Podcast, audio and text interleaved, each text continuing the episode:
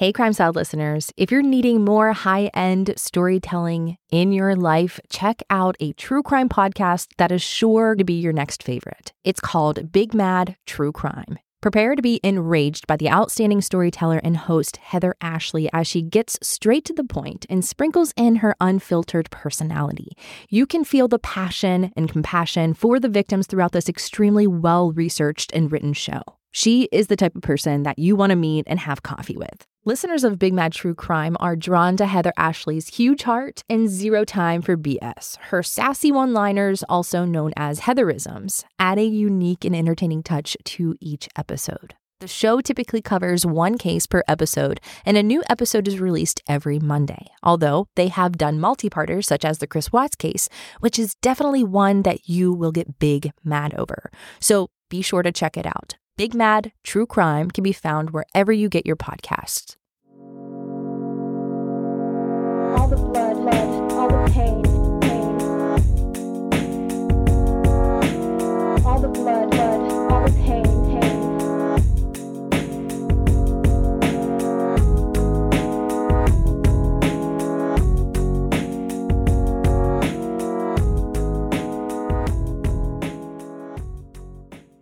Okay, that music was a little different. Yeah, it kind of sounded a little throwbacky. It does. Hmm. Hello, everyone. My name's Ashley, And I'm Ricky. and we're the hosts of Crime Salad here to deliver a healthy portion of true crime. Yes, ma'am. So, this week we're doing things a little bit different just to throw things off.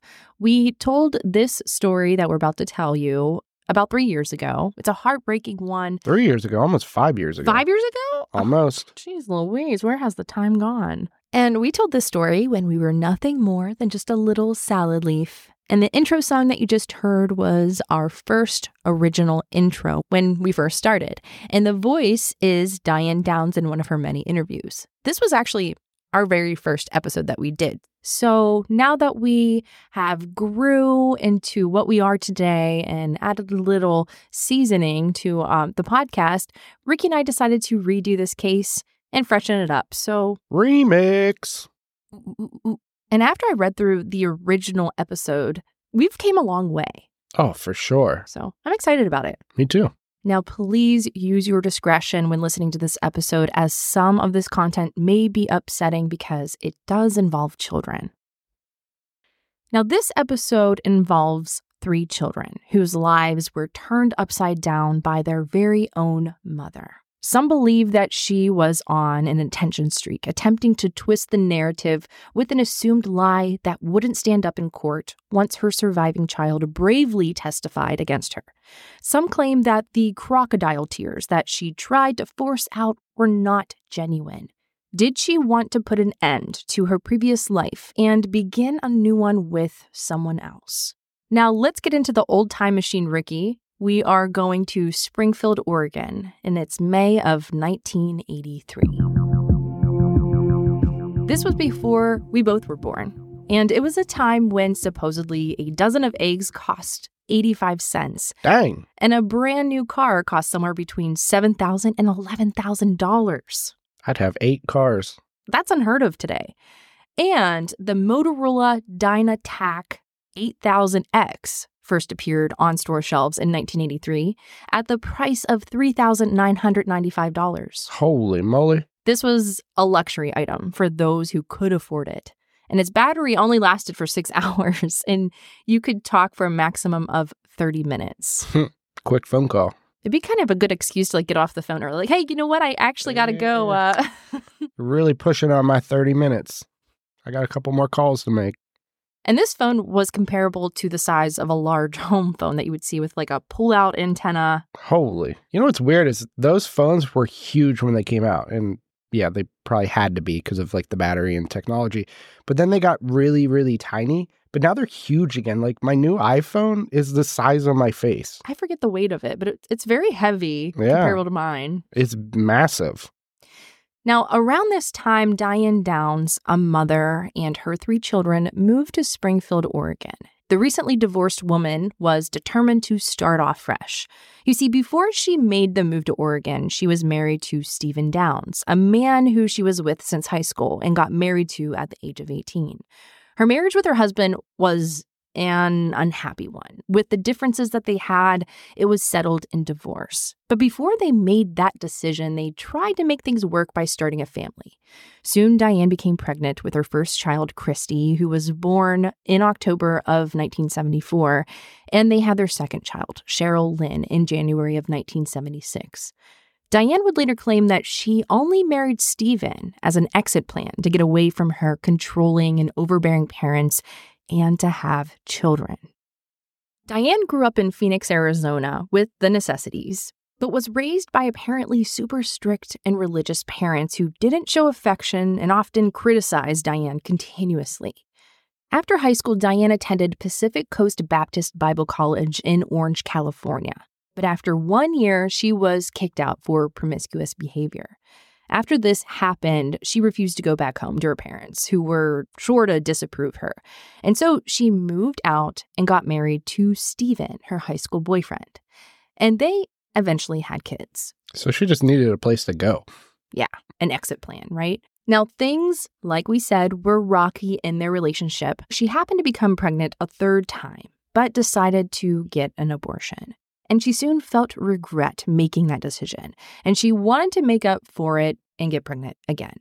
However, Stephen, he had a vasectomy, so that wasn't happening. And so she called up a friend named Mark Sager, and she got pregnant from him and soon gave birth to Stephen Daniel in 1979.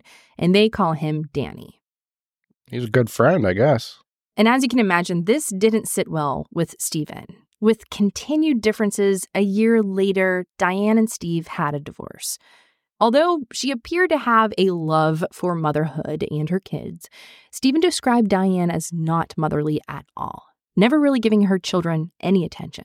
Her children would say that they were scared of her and that she treated them poorly. Yeah, I think everything for her was a show. Yeah, and as we get more and more into the story, you'll see that she was on the spotlight all the time. Right. Now, during the night on May 19th, 1983, the now divorced mother of three, Diane Downs, drove her red Nissan Pulsar to the emergency room at the McKenzie Willamette Hospital in Springfield, Oregon. Diane had a gunshot wound in her left arm, and her three children were covered in blood. Diane initially claimed that she had taken her children to see a friend, and later that night, during the drive home, Diane decided to enjoy some sightseeing, taking a back road. What kind of sights was she trying to see? Like a raccoon under a streetlight? deer crossing the road? Something like that. Nightlife, right? Right. Now, as she was driving down this dark road, emerged from the darkness was this man who appeared to have bushy hair, and he motioned for her to stop this is my ultimate fear. Like, it's so dark. Me seeing someone on the side of the road would like freak me out. I probably would just like hit the gas. Yeah, especially you're a mother with three kids in the back. Like, you don't hit the brakes, you hit the freaking gas. Right, no doubt. But according to Diane, she felt like she had to stop and help this man, regardless of being in the middle of nowhere, in complete darkness, and with her three kids in the back. Diane gets out of the car to see what he needs help with, and he says, I want your car. He pushed Diane to the side and shot her in the left arm before reaching into the car and shooting all three children. Diane quickly thought to throw her keys in the darkness, distracting the gunman long enough for her to jump back into the vehicle and race her children to the hospital in an attempt to save their lives. Wait, throw her keys? So she pretended to throw the keys so that it would Oh. distract the gunman. I was going to say, that doesn't make sense. You can't drive the car. Now, for Diane, fortunately, she had only been shot in the left arm, so she was able to get back into the car and drive her kids to the hospital safely. Diane, she explained that she rushed all three of her children to the hospital in a panic. And while at the emergency room, the staff saw this mother pull up and they rushed to help the children. Diane was told to wait in the waiting room. A woman named Judy Patterson was a receptionist at the hospital that night and asked her to explain what happened. And Diane tells the front desk receptionist that on the way back from visiting her friends, all the kids were awake, laughing in the car, and having a good time. and they were driving down Old Mohawk Road just outside of town, taking a scenic route, when they were approached by this man who shot her three kids. Once the police arrived, Diane explained a similar story, but that her kids were all asleep.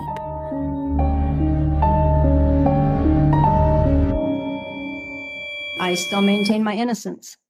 Somebody in the road flagged us down. I stopped and got out of the got out of my car and he said something to the effect of, I want your car.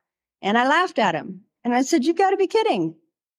Because in my mind, those kinds of things don't happen. In Arizona, those things don't happen. I don't know about Oregon, but in Arizona, those things don't happen.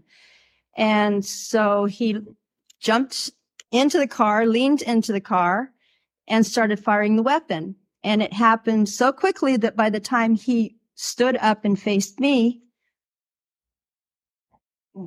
it was over. I mean, it was just that fast. I, he said something about the car again and I struggled with him. The gun discharged. He fell back. I jumped in the car, put the keys in the ignition and took off. The car door shut by itself. That's it. And I went to the hospital. Now, the police want to investigate the crime scene where this all happened. So they take Diane with them to see if the attacker is still there, if they can find a murder weapon, but they don't find anyone. The police launch an investigation of the crime scene in search of clues and a possible murder weapon. And there they found spent shell casings, but there was no murder weapon. So Diane and the police arrive back at the hospital when she was told the devastating news. Her daughter Cheryl had passed away.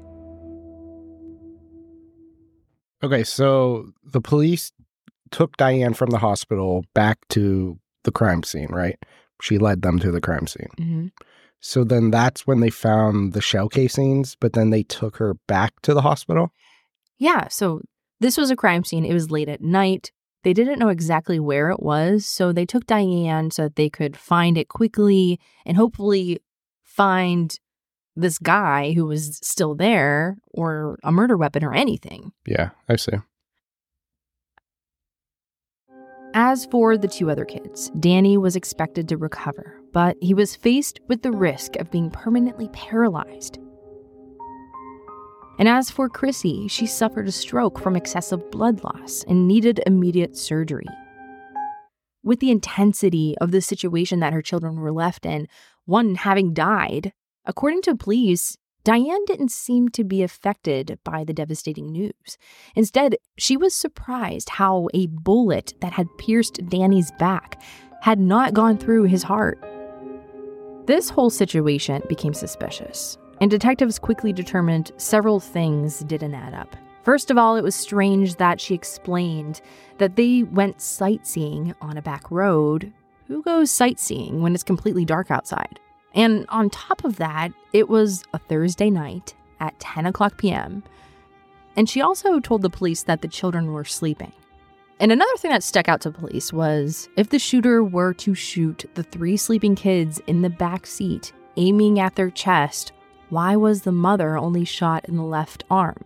Diane, being the biggest threat, was the least injured. Yeah, I mean, she's right in front of him, fighting with him.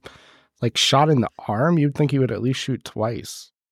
Or, you know, after he reached in and shot the kids in the back, you'd think he would go after her again. Yeah, and I mean, also, like, if you look at the big picture, this guy who was attempting to steal her car, why would he do that with three bloody kids in the back? I mean, Yeah, it doesn't make sense. When Diane visits her wounded daughter, Christy, who is lying in a hospital bed, unable to talk, who suffered a stroke from the loss of blood, her mom walks into the room, and Christy's eyes widened in terror as her heart rate spiked dramatically on the machine next to her bed. Her having the fear in her eyes when her own mother was entering the room was telling. Something wasn't right. Instead of comforting her suffering eight year old daughter, Diane assumed that her daughter had brain damage and suggested to the doctors to pull the plug. I think at this point, she's just hoping there's brain damage and that they can pull the plug. Because it's the same thing with Danny, where she couldn't believe that, you know, the bullet that went through his back didn't pierce his heart. Right. It's like, how did I mess this up? Like, how are they still alive? Right. And to the surgeon, he's thinking, what mother says this? Right. Like, no mother would be like, yeah, pull the plug. They would be like, oh my God, did you? do? Yeah, did you do everything you can possibly do? Are you sure? Like, is there something that we can do? Like, why? Like, let's work at this.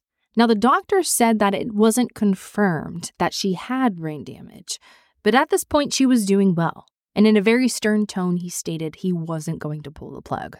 yeah, I mean, at this point, the doctor's holding on to more hope than the mom is. Now, ABC did an interview with this very surgeon who claims that when his pager beeped, alerting of this emergency, he hit at least 100 miles an hour getting to the hospital. The surgeon witnessed the unfolding of the events that occurred at the hospital, and he thought that Christy at the time was dead at first. He said, quote, her pupils were dilated. Her blood pressure was non existent or very low. She was white. She was not breathing. I mean, she is so close to death, it's unbelievable. End quote. And he also stated that the mom didn't even shed a tear at all. And just within 30 minutes of talking to her, he got the feeling that she was responsible. Yeah, that's crazy.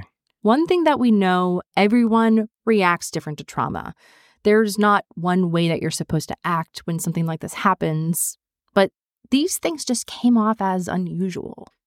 Now, regardless of all of the suspicions that are surrounding this case already, the police alerted the community that there is a potential madman on the loose in this area. And then there was a witness who came forward who stated that they saw a car, which matched Diane's vehicle, that evening driving very slowly towards the hospital, going somewhere between five to seven miles per hour.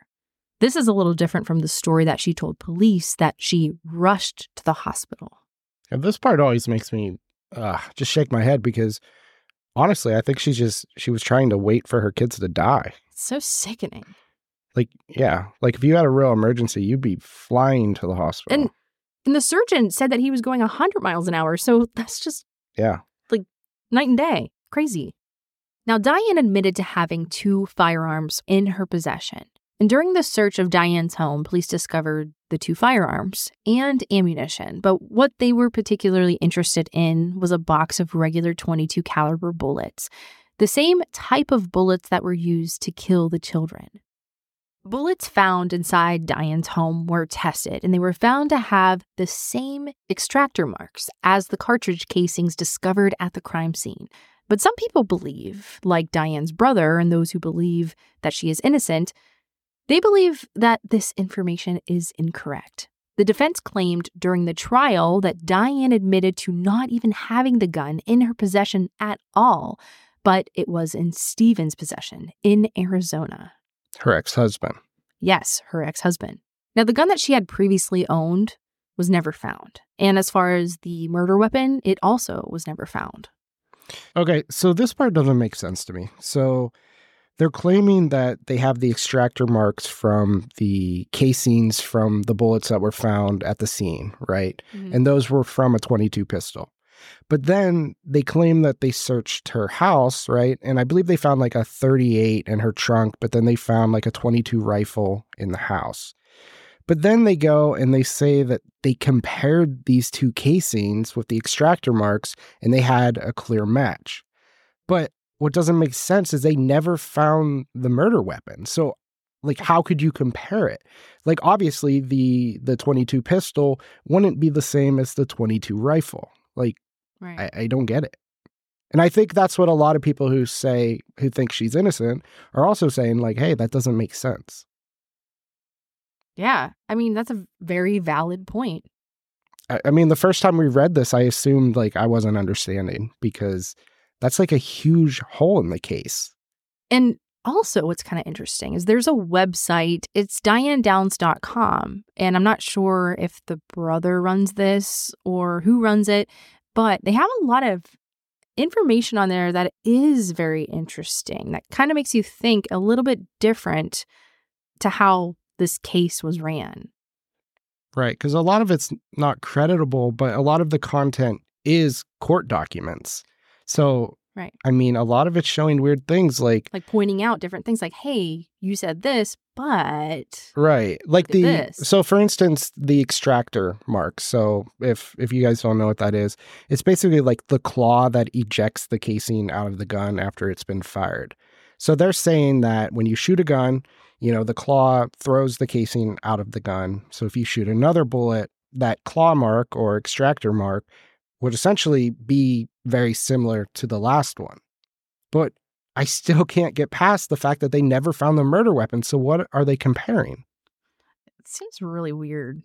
It does. I don't know much about guns, so I can't really like say, you know, this or that, but it does seem weird just looking at the big picture. So it, it's also possible that we're missing something. Like we're not gun experts, but we've also looked through like so many documents, court documents, and we can't find a clear answer to this. It's very vague. Very, very vague. But but either way, I mean, this is what they're saying in the court documents. So like they're painting it this way, no Yeah. matter what. Yeah, exactly. One thing that the investigators have against Diane is the interviews. The grieving mother did multiple news interviews with the media that only gave people the opportunity to judge the situation. This man shot my daughter. My first reaction was to snap back to my childhood, to the pain that had happened to me back then, my marriage, my entrapment by society. This man was bigger than me. He was stronger than me. He had more power because he had a gun. And I stood there and I looked at Christy reaching. And the blood that just kept gushing out of her mouth. And, and I, what do you do? Her theatrics. I just can't wrap my head around the fact that Diane stopped the car on a dark, strange road for a complete stranger while her three kids slept soundly inside the vehicle. That's just so weird to me. And just when you think her story isn't adding up, she goes on to be broadcasted all over the area. Yeah, and the fact that she she seemed to love this attention. She totally got off on it. Like she had crazy theatrics. Her stories basically centered around herself, barely talked about her children or anything. Like she's seen like laughing and kind of flirting with the the host, the news anchor or whatever. It always was so weird. Yeah, like there was an ABC 2020 episode where Diane, she gave an interview to the guy who she was like flirting with. Right. And she was acting out the events as like this was like a play or like a skit. Like I pretended to throw the keys into the into the darkness, and I, you know, Yeah. So heroic, aren't yeah. you? Now, Diane? now this interview was done four days after the shooting, and it's difficult to believe that during the same time, her kids were in the hospital, and one was one was dead. Right. Like And they were hanging on by a thread too. Yeah. And her voice during the interview sounds so calm and she's collected and she lost a child. I don't know. And everybody's different, but it's like I'm declining those interviews four days. yeah, know, I, I don't have any time for that. I'm probably drinking a bottle of wine and Yeah, I mean, honestly, I wouldn't even have left the the hospital the the night Yeah, that it happened to go to the crime scene. I'd be like, look, we'll do that later. all in all, she was appearing to enjoy this attention while her two remaining children were still in the hospital, suffering. Blows my mind. That. In, put the keys in. I just hit my chest. Started the car and left. The car door shut itself. I'm sure he didn't intend to shoot my arm.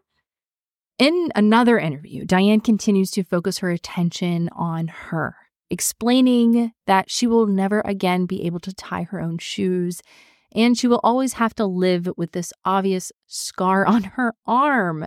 It's disgusting. Wait, she's worried she won't be able to tie her own shoe. Everybody says you sure were lucky. Well, I don't feel very lucky. I couldn't tie my damn shoes for about two months. It is very painful. It is still painful. The scar is going to be there forever. I'm going to remember that night for the rest of my life, whether I want to or not. I don't think I was very lucky. I think my kids were lucky. If I had been shot the way they were, we all would have died. Yeah. She's got a kid who's now paralyzed for life. And a, and a little girl who had a stroke who's hanging on. oh my God, there might be.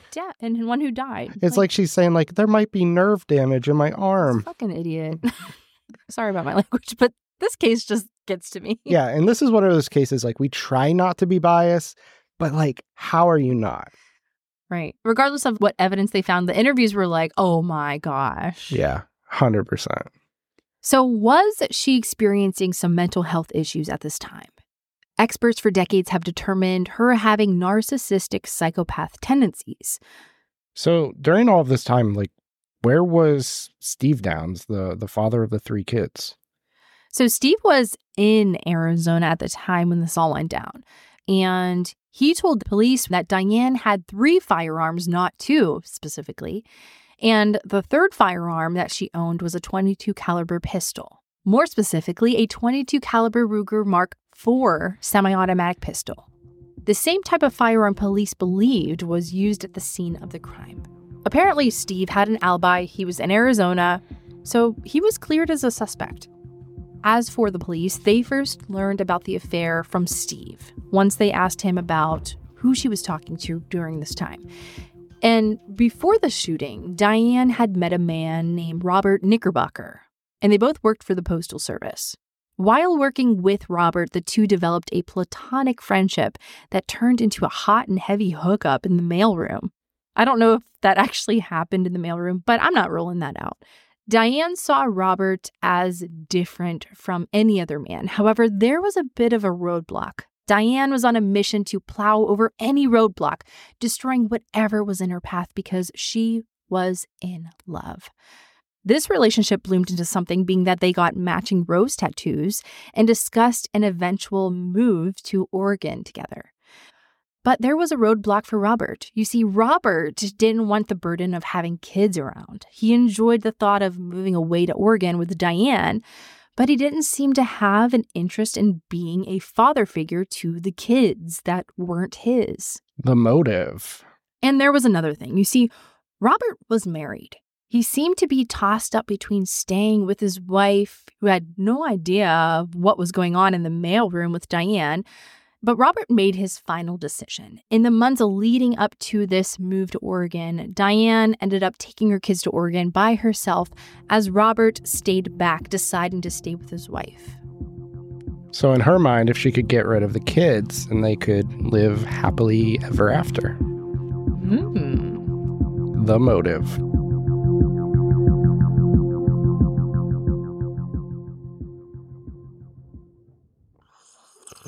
Hey, what do you got there?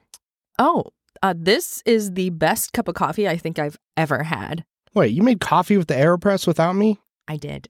Uh, If you're like me, you take your coffee very seriously. I can't start my morning with whatever coffee's in a can or that old tasting coffee in the hotel room. or the coffee at my work is so bad. Yeah, it's usually bitter and acidic. Watered down. But at the same time, we can't just keep buying coffee at the coffee shop because it really adds up. About $5 a day is over $1,800 a year. Yeah, but it's like we do everything together, so it's ten dollars a day. You know, thirty six hundred. A year? Yeah. Now, listen in on this total game changer when it comes to coffee, lattes, espresso, or whatever your favorite coffee drink is. AeroPress does it all. I feel like a barista in the kitchen, and all I have to work on now is my latte art. Ooh, Your next cup of coffee will be the best cup of coffee you've ever had. And the AeroPress is so cute. It's this little portable French press, but even better, it's an espresso maker that you could take with you when you're traveling. Ricky takes one to the office every morning. yeah, and it's super simple too. Like that's what's cool. It's the only press that uses a patented three in one brew technology, combining the best of several brew methods into one portable device for a completely unique and delicious flavor profile. We're talking smooth, rich, and full bodied without the bitterness and grit found in other presses. For a second there, I thought you were describing me. Oh, uh, yeah, I, I was Hmm. also. In addition, AeroPress can brew thousands of recipes and it is extremely simple to use and also clean. It's not like one of those complicated coffee contraptions with a bunch of knobs and gauges. You'll be slurping a cup of deliciousness and ditching the old coffee maker. Ricky, tell them how you do it. So all you do is you simply add your favorite medium fine coffee grounds and add hot water. You stir it for like five seconds and you let it sit for 30 seconds to brew. And then you serve it in your favorite pug mug. And this, I feel like, would make the perfect gift this holiday season. There is no way to go wrong with AeroPress. I went ahead and I bought one for each of the coffee lovers that we know as a gift. We don't know a lot of people though, but it's something that I know that they will love and actually use. AeroPress is shockingly affordable. It's less than 50 bucks. And people really love this thing. Like I saw people get it tattooed on their body. That's crazy. That's so cool though. Yeah. You want to get it tattooed? Let's do it. I want to get it behind my ear. They also make that really cool frisbee, the Aerobie. Oh, yeah, I like that. And we've got an incredible offer for our audience. Visit aeropress.com slash crime salad. That's A-E-R-O-P-R-E-S-S dot com slash crime salad to save up to 20%. That's aeropress.com slash crime salad to save 20%. It's time to ditch the drive through, toss the French press, and say yes to better mornings fueled by better coffee. AeroPress ships to the US and over 60 countries around the world, and we thank AeroPress for sponsoring our show. In the midst of this tragedy, the investigation was closing in on Diane Downs being responsible for this crime. However, when investigators tested her skin at the hospital after the shooting, using a kit that tests for metals that are often found in gunshot residue, the lab reports stated, quote, no significant amounts of antimony and barium were detected on these swabs. Therefore, it could not be determined if the subject had recently discharged a firearm. So the question was did she actually shoot the gun? Or did she maybe wear gloves? Or did she wash her hands at the hospital? And another question that came up why wasn't she covered in blood spatter? If I had shot my own children, would I not have done a good job of it? Why would I have taken my kids to the hospital? Wouldn't I have made sure they were dead and then cried crocodile tears? That's insane to think that I would do such a thing and then bring the, the witnesses in against myself. That's crazy. Diane ended up pregnant with a young man who she spotted while delivering mail.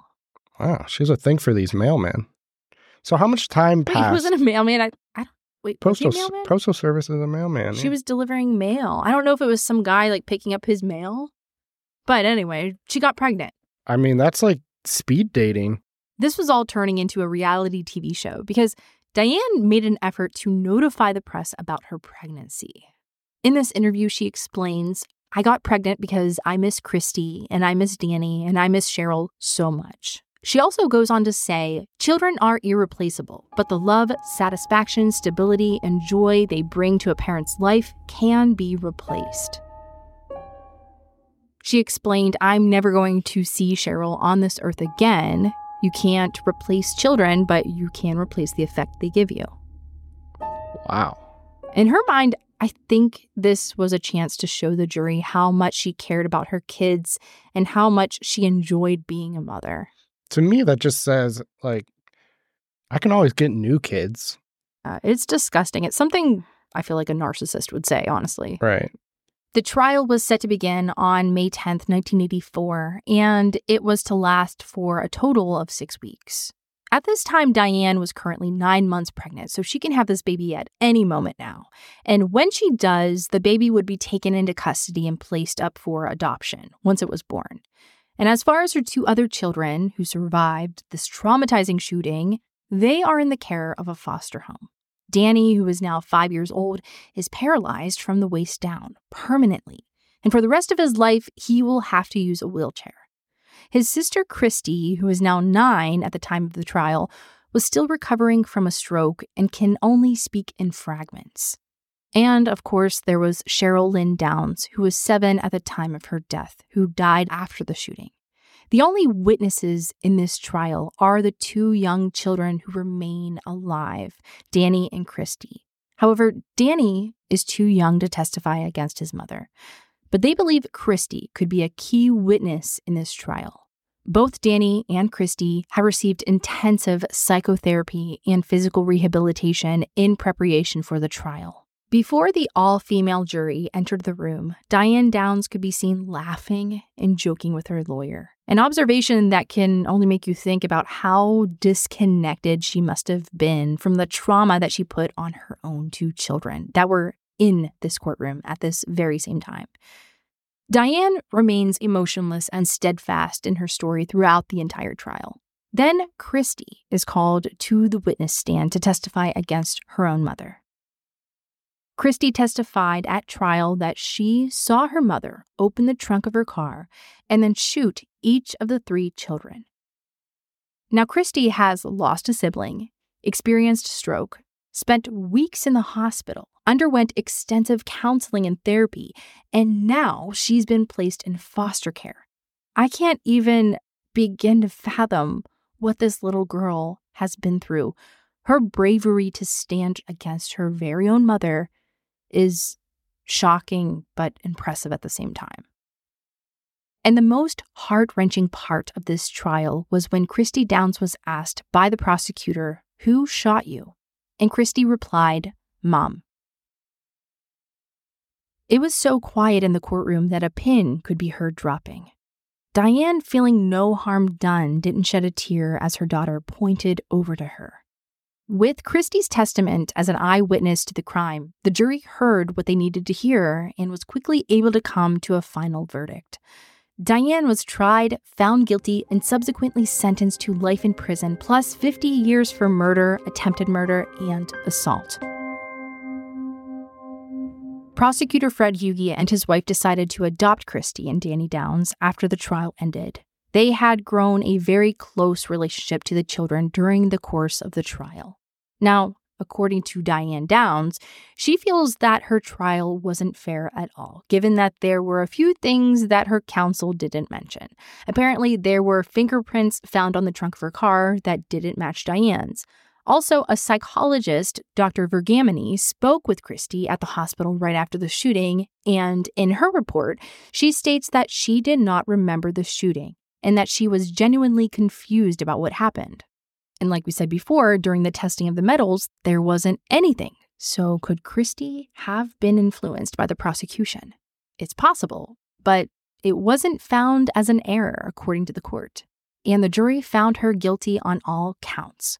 Despite everything that happened, Danny and Christie were welcomed into a new family, hoping to put the past behind them while trying to live some sort of normalcy after what they experienced. While Diane was in prison, an assistant superintendent at the women's prison where Diane was being held stated that Diane and a few of the other inmates were playing in a recreational yard when Diane climbed the high razor wire fence and hitched a ride away from the prison in July of 1988. A motion detector on the fence went off, but by the time the guard got out to the yard, Diane was long gone. Police searched her cell for any clues to where she could have gone and were rewarded when they discovered an address and a map indented into a notepad that she had left behind. This sparked a manhunt that spread across 14 states and lasted for 10 days. However, a short distance from the prison, from where she escaped, the police followed this lead and they found Diane in a bedroom of a wooden frame house with a local man who was 36 years old. Now, many people suspected that Diane's motivation for escaping prison was to get pregnant, so it was no surprise that she was given a pregnancy test.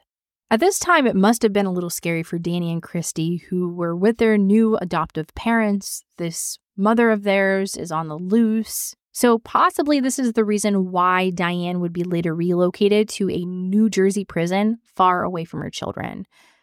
Now, throughout her time in prison, Diane, she managed to stay in the public eye by publishing two books and making the most of any media attention that she can get her hands on. She also requested for parole in 2008.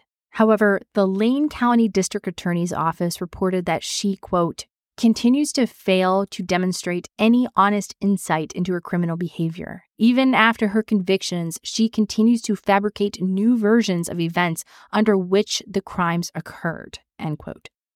And she changed the bushy haired man who shot her and her kids to two men wearing ski masks or drug dealers and corrupt law enforcement officer officials. Yikes. So the story just kept changing. Right. Diane Downs had two more parole hearings in 2010 and also in 2020, although those were both denied. Good. And that's your healthy portion of Crime for the Week. We thank you so much for listening and supporting our show. We hope you have a wonderful rest of your week. And Turkey Day. Woohoo! Gobble, gobble. Gobble, gobble. I can do a really good. Um, should I do the turkey call? Should I do it? Yeah. All right.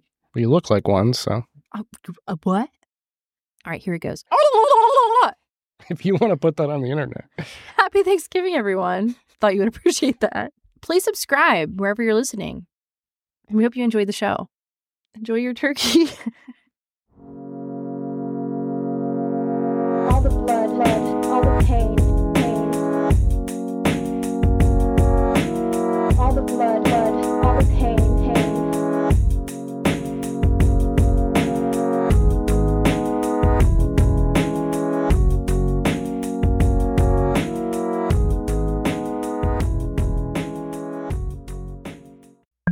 In the 1970s, John Todd burst onto the evangelical scene with a shocking tale. He claimed to be a former witch involved in a then unheard of secret organization called the Illuminati and urged Christians to prepare for a violent world takeover. First of all, the number one weapon in everybody's home should be a 12 gauge pump shotgun. Hear the amazing story of one of the originators of the modern day conspiracy theory. From Magnificent Noise and Sony Music Entertainment, this is Cover Up The Conspiracy Tapes.